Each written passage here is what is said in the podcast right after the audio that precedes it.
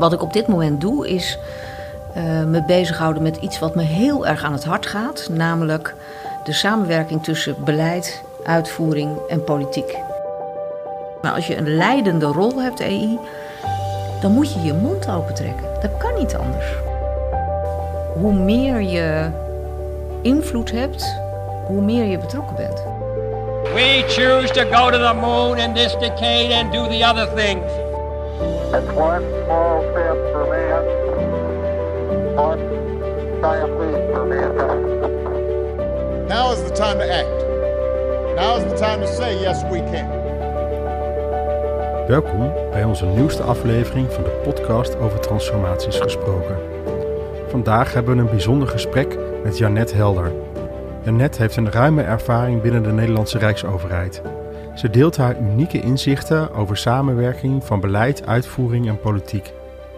We bespreken de complexiteit van overheidsregelgeving en de noodzaak van betere samenwerking tussen verschillende overheidslagen. Dit gesprek belicht ook de uitdagingen en kansen voor leiderschap binnen de overheid.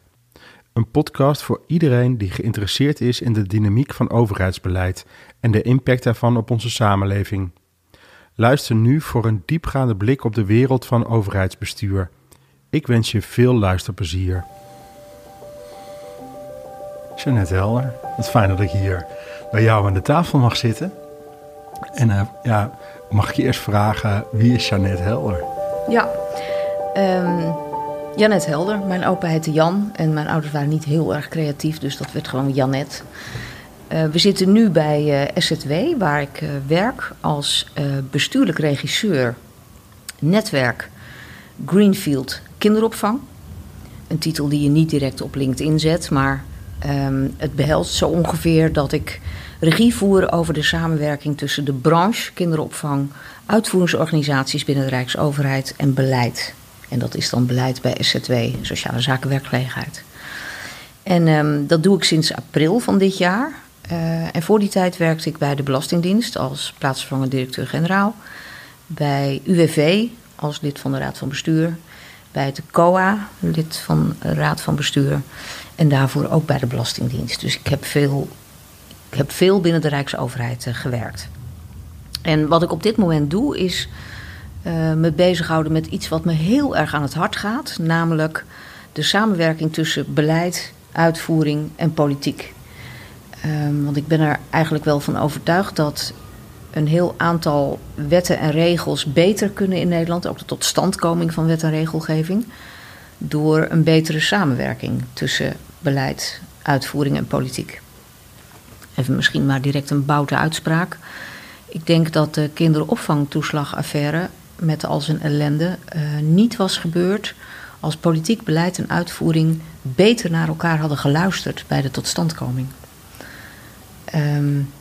Want er zijn natuurlijk heel veel regels. Hè. Op dit moment speelt de parlementaire enquête rond fraudebeleid. En dan kan je ook gewoon in de krant lezen hè, dat er politici zijn die zeggen, nou ja, hoe harder hoe beter, of zo ongeveer. En ook achteraf gezien, ik zou het weer doen. En tegelijkertijd zie je ook politici en zie je ook uitvoerders die zeggen, dit had natuurlijk nooit gemoeten, hè? De fraudeaanpak van de jaren 2010, 2015. En daar hebben we met z'n allen onvoldoende aan gedaan om dat te voorkomen. Ja. En dat is eigenlijk wel akelig om je te realiseren dat iedereen met goede bedoelingen, want ik ben ervan overtuigd dat iedereen echt wel goede bedoelingen heeft, toch tot iets komt waar heel veel burgers heel veel ellende van hebben ondervonden. Dat vind ik wel angstaanjagend. Ja. En als we daar iets aan kunnen doen, dan zou ik dat echt, daar zou ik me met hart en ziel voor inzetten.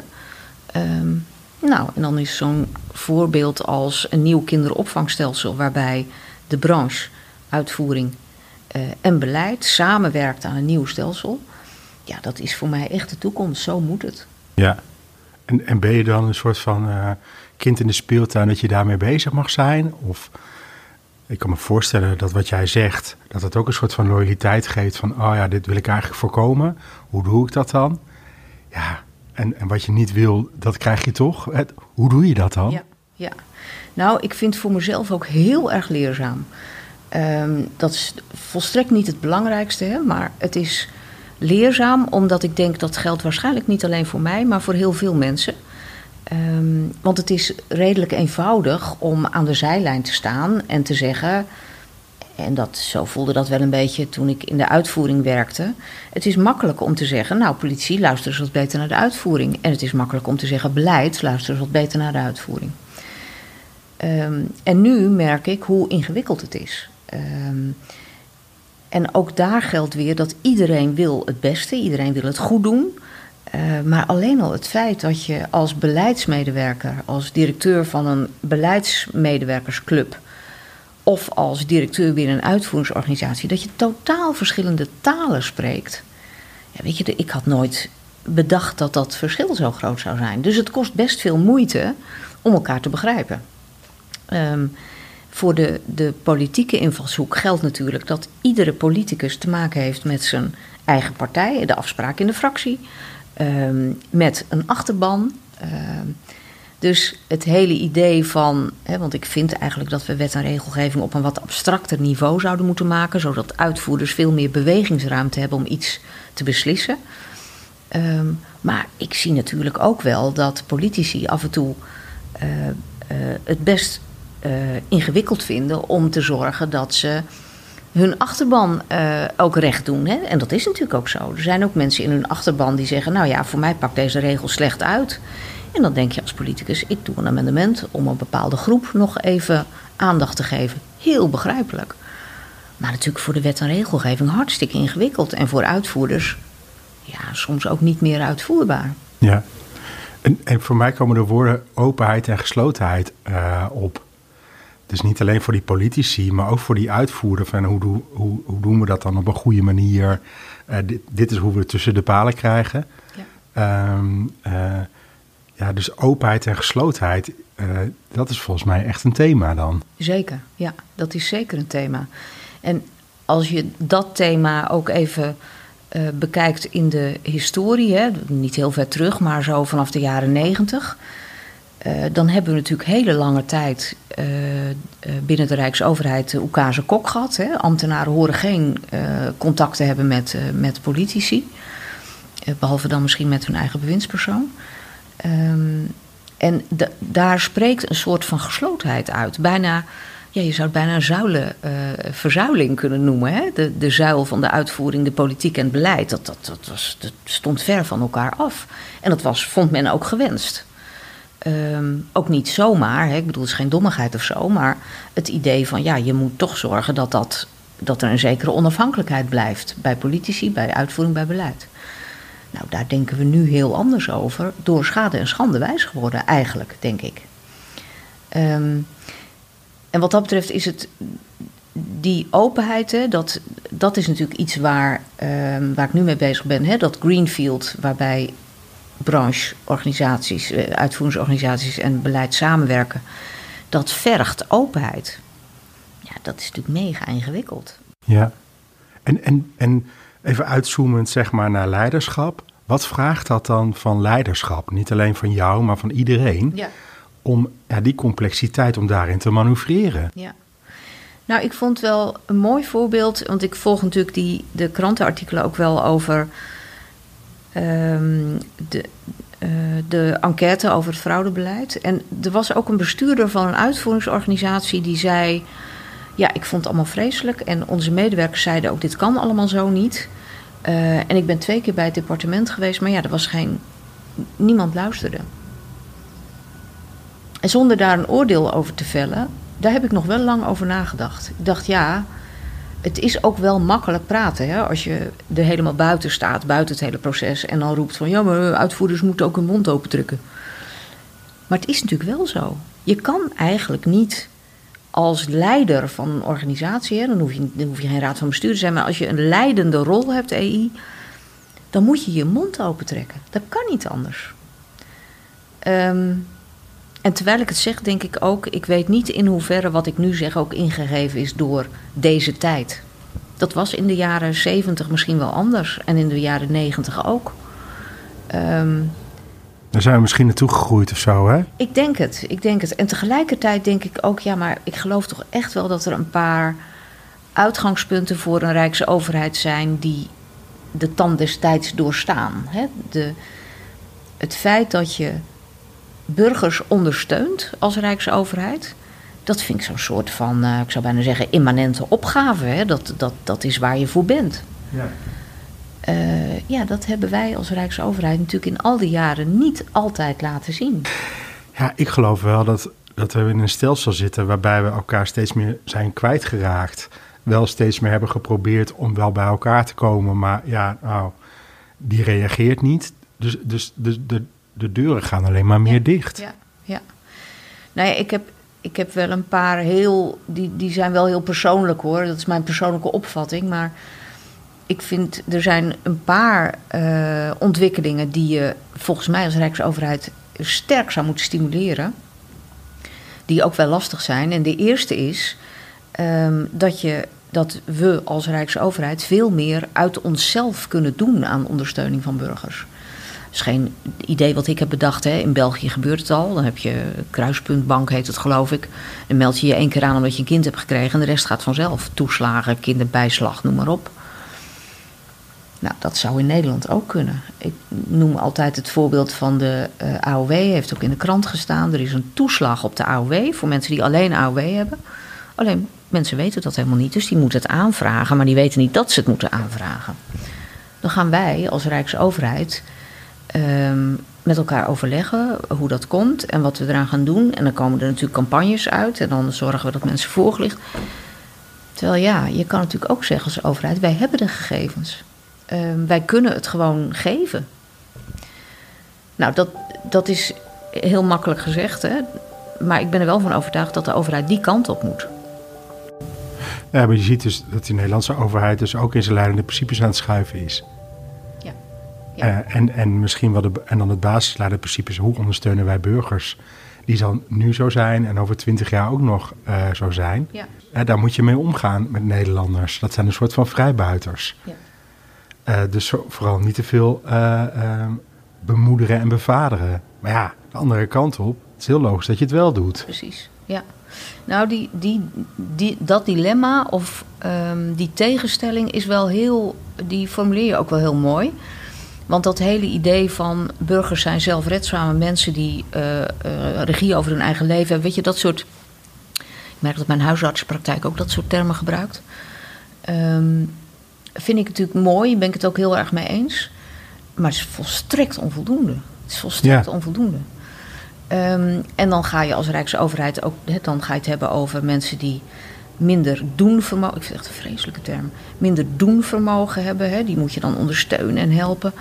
En ik moet heel eerlijk zeggen, dat vind ik af en toe ook heel ingewikkeld. Want daarmee gaan we burgers in een soort van vakken indelen. Hè.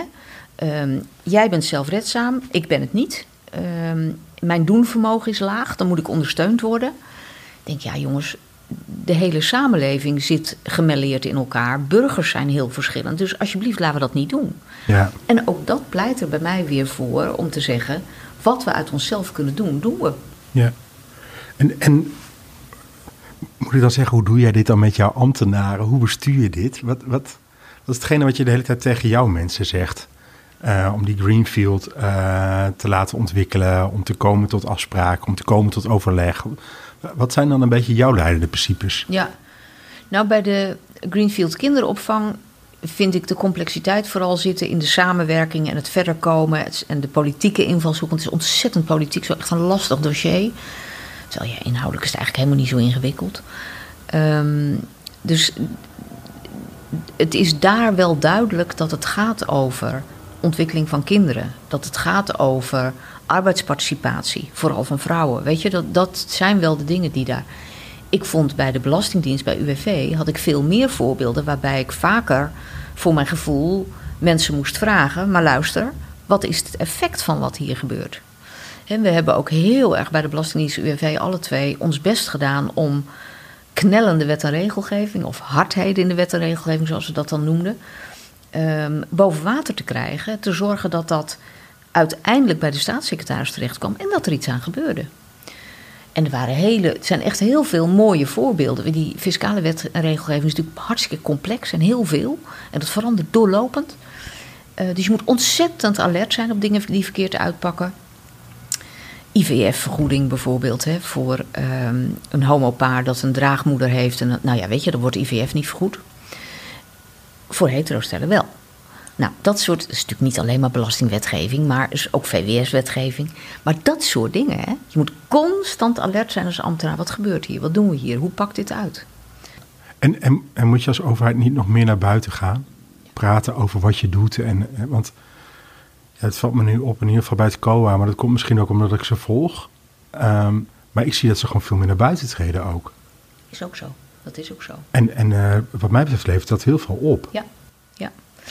Ja, het is wel mooi dat je dat noemt. Want ik herinner me, het was echt wel een beetje een kleine zwarte alineaatje in mijn COA-tijd. Ik had op aanraden van onze woordvoerder een interview gegeven aan een of andere krant. Ik weet al niet eens meer welke. En dat was een groot artikel geworden met een grote foto. En daar was de politieke baas destijds not amused over. Dat heeft hij me nog een jaar nagedragen. Omdat je als uitvoeringsorganisatie zo naar buiten treedt.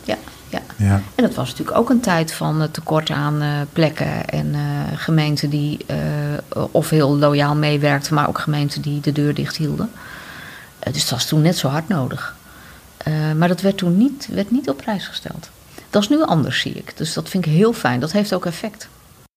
Ja, en wat dat betreft, want ik volg het COA natuurlijk ook. Hè. Het is echt een hele mooie, spannende en inspannende tijd.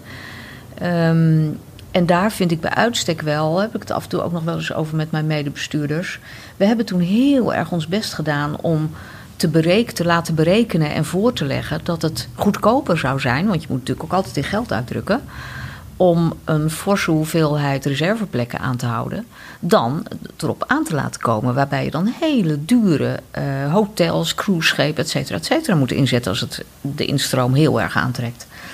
Nou, dat hebben we tot vervelend toe onder de aandacht gebracht. Maar dat redt het gewoon niet.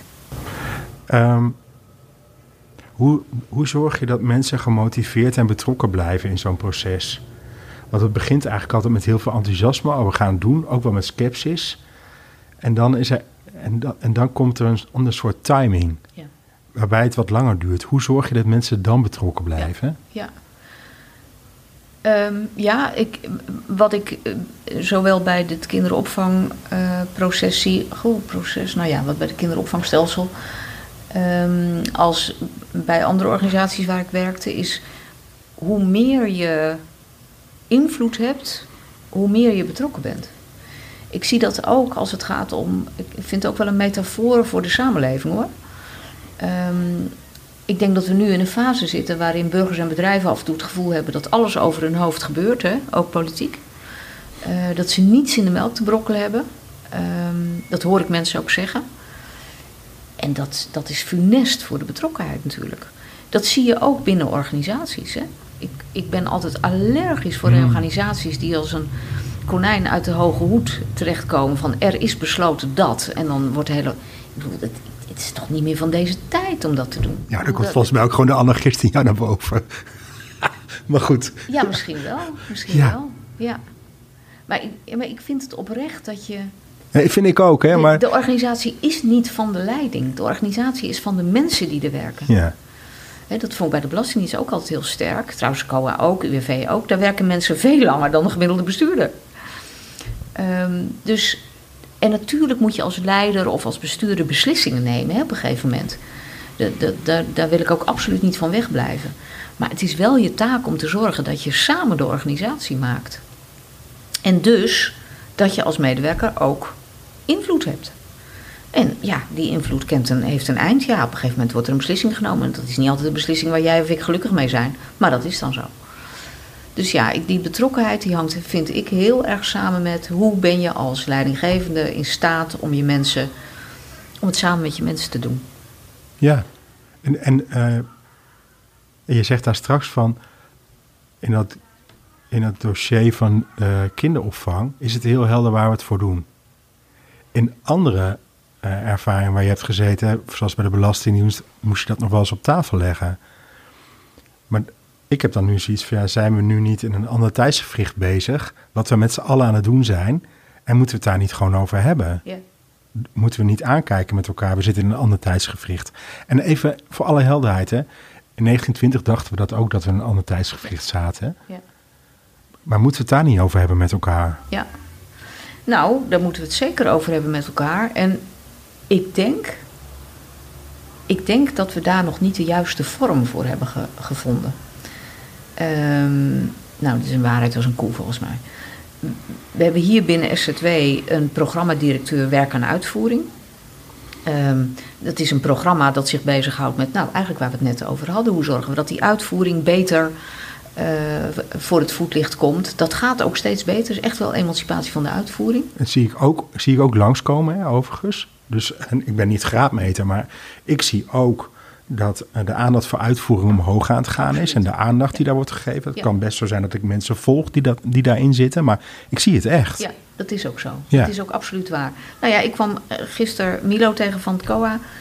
En ik dus zei tegen hem, nou, ik heb je gisteren nog op tv gezien. Dus nou, dat was in mijn tijd hoog uitzonderlijk. Hè? Als dat gebeurde heel af en toe. Nou, dat is nu veel normaler. Praatprogramma's zitten ook bestuurders van. Prima. Dat zou echt nog wel meer kunnen. Dus dat deel, daar gebeuren volgens mij goede dingen op. Ik vind het nog wel ingewikkeld om... ik had pas ook een of andere bijeenkomst over de besturing binnen de Rijksoverheid. Dat was door BZK georganiseerd. Vond ik wel een heel mooi thema, want dat is ook echt... Dat ging ook over verlies van vertrouwen bij burgers. Hoe ver staat de overheid af van burgers? En hoe moet je daar nou mee omgaan binnen de Rijksoverheid? Nou, heel mooi om te horen. Er zaten ook veel mensen die in gemeenten werkten. En met burgerinitiatieven bezig was, geloof ik ook heel erg in. Dus ja, we zijn wel op zoek, denk ik, naar een nieuwe vorm. Of nieuw, weet ik niet, een andere vorm. Of een doorontwikkelde vorm. Maar hoe we daar komen, dat weet ik nog niet zo goed. Kijk, wat ik nu zie is in het Integraal Zorgakkoord, in wat de overheid zegt, wat politieke partijen zeggen. Het gaat natuurlijk heel erg over... als we zo doorgaan, wordt de zorg, maar de zorg is een metafoor voor de hele Rijksoverheid, volgens mij onbetaalbaar. Nou, dat geloof ik ook. Dat weet ik ook wel zeker. En nogmaals, niet alleen maar in de zorg zo. Dus er moet ook wel iets gebeuren. Nou, dat komt goed uit, want we hebben net met elkaar bedacht dat we als Rijksoverheid misschien iets te veel op de stoel van de vader, alwetende vader zaten. Ja. Dus die ontwikkelingen gaan wel samen op. En ik zie natuurlijk, jij ook, wij zien ook in onze omgeving steeds meer burgerinitiatieven. Wat ik dan ook wel grappig vind, want vaak zijn burgerinitiatieven ook wel een beetje van... ik zet me af tegen de overheid, terwijl dit is wat de overheid natuurlijk heel graag wil. Nou, dat, hè, al die ontwikkelingen, die hebben nog geen samenhang. En dat moet natuurlijk op een gegeven moment wel. Dat moet wel. Hoe dat gaat gebeuren, dat weet ik niet. Maar dat het moet gebeuren is helder. Maar wat zou er gebeuren als je als overheid wat meer gaat stimuleren, dat mensen zich tegen je gaan afzetten? Nou, ik denk dat... En want net als je vader, hè, ik wil niet op mijn vader lijken. Hoe meer je ergens niet op wil lijken, hoe groter de kans is dat je er wel op gaat lijken. Ja, dat is ook zo.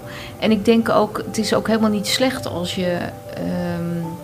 het is ook misschien prima drijfveer, hoor, om te zeggen, nou, ik wil niks met die overheid te maken hebben, we regelen het zelf wel. Dat vind ik op zich niet zo slecht. En ik weet ook niet of je als overheid daar dan iets over moet zeggen. Zo van, goed gedaan, jongetje. Ja. Ik denk het eigenlijk niet. Dus daar zit ook weer een dilemma in. Hè? Hoe kan je als overheid dit stimuleren zonder weer als opvoeder over te komen? Ja, maar dat is het bewustzijn. Maar ik geloof wel dat het belangrijk is dat we wat meer in dat bewustzijn komen. Ja. Van, ja. Oh ja, het is een waterbed. Als ik hier druk, gaat het daar omhoog. Ja. En niet, het komt hier omhoog. Nee, dat komt ergens anders vandaan. Ja. En het dan ook maar gewoon even laten. Ja. Want als je dan zegt, goed gedaan jongetje, krijg je... Ja, hallo, doe normaal.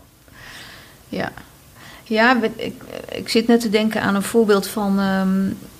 ik geloof in Rotterdam, als een buurt waar veel leegstand van winkeltjes en verloederden en zo. En de gemeente had daar van alles mee gedaan met inspraken en weet ik veel. En nou, kwamen bewoners niet opdagen, dat leidde allemaal tot niks. Totdat, ik weet niet meer wie het bedacht heeft, ze daar een aantal kunstenaars gevraagd hebben om iets te doen. Ja, en dat bloeit op de toer van bewoners die in de bijstand zitten, vaardigheden hebben, kunnen 1 dag per week een van die vrijstaande winkeltjes gebruiken als winkel. En dan als het gaat lopen, dan gaan ze huur betalen.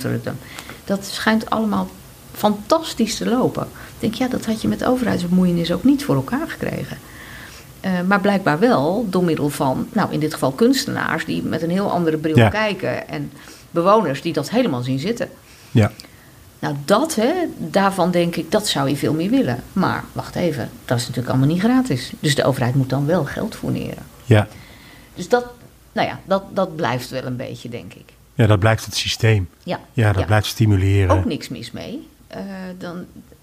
Maar goed. Het is Amsterdam Noord ook, hè. Daar is het ook met kunstenaars. Ja. Waar ik mijn werkplek heb in Apeldoorn, is een fabrieksterrein van het Zwitserland wat jarenlang dicht was. En zijn een paar mensen eigenlijk gewoon begonnen. Die hebben gezegd, het is eigenlijk wel zonde, kunnen we daar niet wat gaan doen. Het is maar een deelinitiatief. Wat past in een grote initiatief. Want dan krijg je, die mensen krijgen veel te veel eer als het alleen maar daaraan ligt. Maar ja, het is wel nu bewoond. En er gebeuren dingen. En ik zit er met veel plezier. Ja, dit zijn wel de dingen waarvan ik denk... Ja, misschien ook wel weer een gedachtesprong. Maar toen internet opkwam, hè, toen was er ook een beetje het idee van... ja, de wereld is een dorp en je ziet natuurlijk ook wel de laatste 10 jaar weer een beweging de andere kant op. Hè. Het kan allemaal waar zijn dat je heel snel ergens naartoe kan vliegen... maar dat vliegen wordt steeds minder logisch om te doen. En je buurt, je eigen omgeving, dat wordt steeds belangrijker. Ook in alle... Ook in wetenschappelijke zin. Ja. Dus ja, daar moet je als overheid natuurlijk ook meer aandacht voor hebben. Daar moet je ook je beleid op afstemmen. En of dat al gebeurt, weet ik nog niet zo goed. Ja, ik heb wel verschillende scenario-analyses waar dit dan ook in zit. Bijvoorbeeld de Koninklijke Mars, Zee bijvoorbeeld, die daarmee bezig is geweest. En op dat moment dacht ik, wat zijn ze in godsnaam aan het doen eigenlijk? Totdat corona uitbrak en ik ineens dacht, hé... nu zie ik gewoon protectionisme komen. En zelfs Texel sloot bij wijze spreken zijn grenzen af. En dat staat in dat scenario.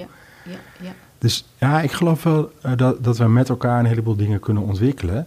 En dan kom je terug op die Nederlandse overheid die dat dan moet stimuleren. Ja. Hè, want ik zie dat ook wel. Van, ja, ik zou best wel meer bijdrage willen leveren in het gesprek over leiderschap, in de overheid enzovoort. Ja, hoe gaan we dat doen dan? Ja, ik zou graag een huisje willen huren op de Veluwe en daar mensen naartoe halen. Maar wie gaat dat dan betalen? Ja, precies. Ja. En dan kom je toch op die overheid uit. Ja, en nou ja, dat vind ik ook wel meer weer een mooie... dat is ook zo'n mooie discrepantie of dilemma of hoe je het ook wil noemen. Dat massa versus individu. Ja. Want ik... bijvoorbeeld bij de Belastingdienst. Ik roep altijd, ja, als belastingplichtige wil ik zo min mogelijk met de Belastingdienst te maken hebben. Die vooringevulde aangifte vind ik nog steeds echt fantastisch. En dat wordt gewoon geregeld. En ik, huppakee. En dan zeggen ze altijd tegen me, ja, je moet controleren. Ik denk, is goed. Ik vind het best wel goed. Dat is natuurlijk heel erg gericht op de massa. Maar dat komt mij als individu in de massa, wil ik dat ook zo. Ja. Ik wil ook niet dat de Belastingdienst mij gaat bellen van hoe zit het met uw aangifte.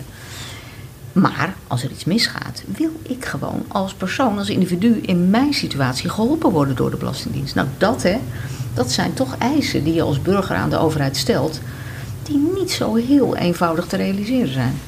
Nee. Maar, ben ik weer terug bij het begin, hè, als de overheid meer uit zichzelf zou doen, eigenlijk is de vooringevulde aangifte daar een prachtig voorbeeld van. Dat scheelt natuurlijk een hele hoop werk. En dan zou de aandacht meer kunnen gaan naar waar het niet goed gaat. Multiproblematiek, mensen die echt overal vastlopen. Ja, want vaak is de discussie ook binnen de Rijksoverheid... hè, van maatwerk versus grote processen. Ik denk, ja, we moeten niet versus zeggen. Het bestaat alle twee. We moeten allebei kunnen naast elkaar. Ja. Dat is, het is geen tegenstelling, absoluut niet. Nee, en dan kan het best zo zijn dat je weer even naar links zit op de massa... maar je weet dat je daarna weer terug gaat bewegen naar het individuele. En als je daar dan zit... dat is volgens mij gewoon... zo'n metronoom die op en neer beweegt. Ja. En maak dan gebruik van het feit dat je dat weet. Oké, we gaan nu eerst hier naartoe, maar daarna gaan we gewoon weer terug. Ja, en ik denk ook dat bij heel veel beleidsterreinen geldt... dat 80% van de burgers ook verder niet zoveel hoeft met de samenleving, met de overheid. dingen worden wel, dat loopt allemaal wel. Ja, maar kijk naar mij. Wat heb ik nou, wat heb ik nou als burger voor contact met de overheid? Ja. Allemaal lokaal. Ja. De Belastingdienst invullen. Mijn BTW-afdracht op tijd doen. Dat soort dingen allemaal wel. Ja. Maar ja, dat kan ik allemaal zelf organiseren, ja, bij wijze van spreken. Ja, ja. Maar ik heb dus ook dat. Nou, ik ben geen ondernemer, dus wat dat betreft is het bij mij nog wel makkelijker, denk ik. Maar ik heb wel gemerkt, op het moment dat mijn vader overleed en de afwikkeling daarvan. Nou, dat vond ik echt wel heftig, hoor. Ja. Al die instanties. En hier moest dit en daar moest dat. En het. Vreselijk. Het scheen vroeger nog erger te zijn. Het gaat nu al een hoop makkelijk. Maar ja, dat vond ik nou weer zo'n voorbeeld dat ik dacht, ja, nou ben ik toch, dacht ik, altijd redelijk zelfredzaam. Maar ja, ik kon dit niet in mijn eentje. Ik had echt hulp nodig van bijvoorbeeld de Belastingdienst. Ja. En naar voren toe, hè. Dus als jonge dame van in de 60. Ze trekt nu een beetje een raar gezicht overigens. Maar wat adviseer je mensen die opgroeien in de overheid aan leiderschapsontwikkeling? Wat, als je dan zeg maar even op de moederstoel mag gaan zitten, wat adviseer je mensen dan? Ja, dat vind ik wel een mooie vraag. Want ik vind het ook tamelijk ingewikkeld, hoor. Als je jong afgestudeerd hier komt werken, hè, binnen welk departement dan ook, dan ben je natuurlijk ontzettend gedreven om dat goed te doen. Hè? Met beleidsstukken, met stukken voor de minister bedienen, noemen we dat ook, hè, hier. En ja, dat zal ongetwijfeld komen omdat ik lang vooral binnen de uitvoering heb gewerkt. Maar ik denk altijd, dat is niet het allerbelangrijkste. Alsjeblieft, hou in de gaten. Wat betekent het wat ik hier heb opgeschreven? Wat is de uitwerking in de praktijk? En ja, bewindspersonen hebben natuurlijk wel voor het zeggen. Hè? Dus als die zeggen, ik wil een plan A, dan krijgen ze een plan A. Dus ook bij beleidsdepartementen denk ik dat het heel verstandig is. En heel veel bewindspersonen staan daar heel erg open voor. Dat is ook fijn om te merken. Dat was vroeger denk ik ook wel een beetje anders. Maar als beleidsmedewerker moet je je mond open trekken. Ook al ben je net binnen. Vragen stellen. Blijven hameren op het feit dat, een soort van uitspraak die mensen af en toe de neus uitkomt als ik het weer zeg, de overheid is er voor burgers, niet andersom. Ja. En dat moet eigenlijk je toetssteen zijn. Ook al werk je al 30 jaar bij een departement of kom je net kijken, dat moet de toetssteen zijn. Ook van politie trouwens. Ja, mooi.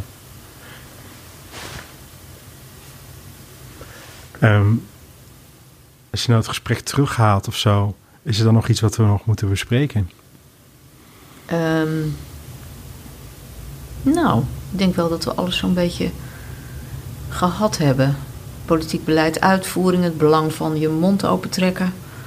Het belang van gaan staan voor waar je als uitvoeringsorganisatie voor bent opgericht. Ja, een plek innemen. En dus dat als plek ik het terug in het hele gesprek terughaal, heb ik zoiets, oh ja, wat is dan de plek van, de overheid? Ja, precies. Ja. In de verschillende facetten misschien wel. Ja. En daar gaan we alweer. Maar ja, is er dan één plek in deze maatschappij voor de overheid? Ja. En welke plek is dat dan? Ja, dat is wel een belangrijk punt. Ook in relatie tot wat je eerder zei, met naar buiten treden. Ik hoor eigenlijk nooit iemand zeggen, dat gaan we niet doen als overheid. Dat kunnen we niet. Ja.